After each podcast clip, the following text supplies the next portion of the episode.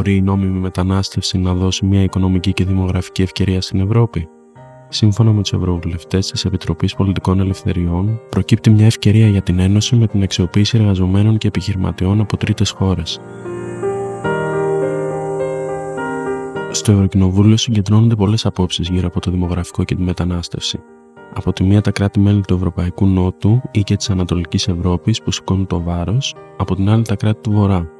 Από τη μία τα κράτη που βλέπουν στη μετανάστευση μια διέξοδο στις δημογραφικές και οικονομικές τους ανάγκες, και από την άλλη τα κράτη που βλέπουν στη μετανάστευση ζήτημα ασφαλείας και κοινωνικής συνοχής.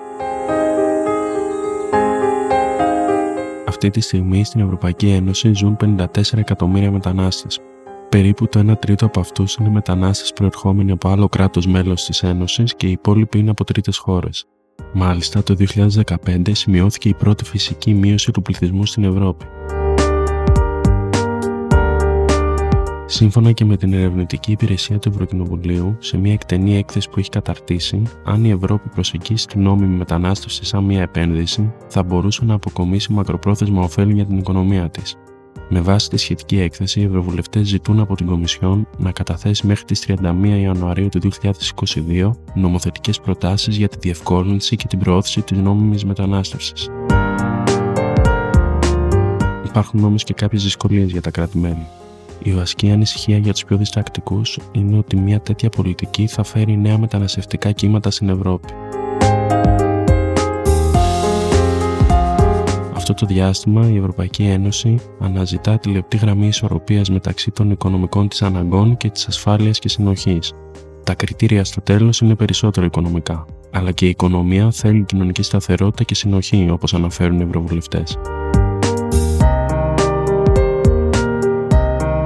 Μέχρι πού και πότε μπορεί η Ευρωπαϊκή Ένωση να περιμένει όμως μπροστά στις ραγδαίες αλλαγές σε παγκόσμιο επίπεδο; Τα όρια μοιάζουν να στενεύουν και πολλοί αξιωματούχοι και ειδικοί εκτιμούν ότι δεν μπορεί η Ευρώπη να αντιδρά με τέτοια βραδύτητα.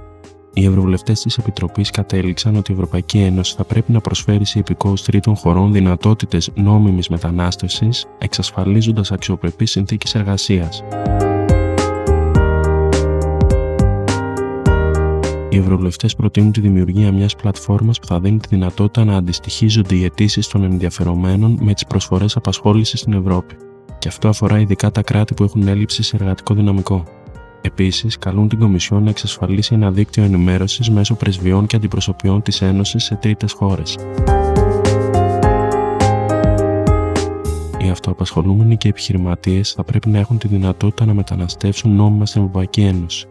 Οι ευρωβουλευτές ζητούν τη δημιουργία ενός συστήματος που θα καθορίζει τους όρους εισόδου και διαμονής για όσους επιθυμούν να ιδρύσουν νέες επιχειρήσεις στην Ευρώπη. Μάλιστα, η Επιτροπή ζητά από την Κομισιόν να καθιερώσει πενταετή θεώρηση πολλαπλών εισόδων για αυτοαπασχολούμενους και επιχειρηματίες.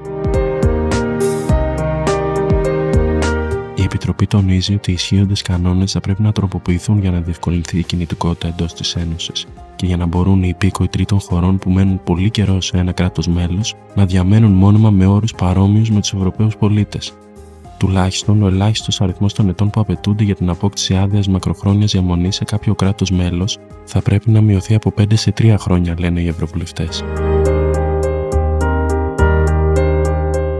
Αυτή η έκθεση νομοθετικής πρωτοβουλίας έχει προγραμματιστεί για συζήτηση και ψηφοφορία στη Σύνοδο Ολομέλειας του Ευρωπαϊκού Κοινοβουλίου στις 22 με 25 Νοεμβρίου και οι Ευρωπαίοι αξιωματούχοι αναφέρουν ότι αν εφαρμοστεί μπορεί να φέρει μεγάλες αλλαγές στην εικόνα της Ευρώπης στο μέλλον.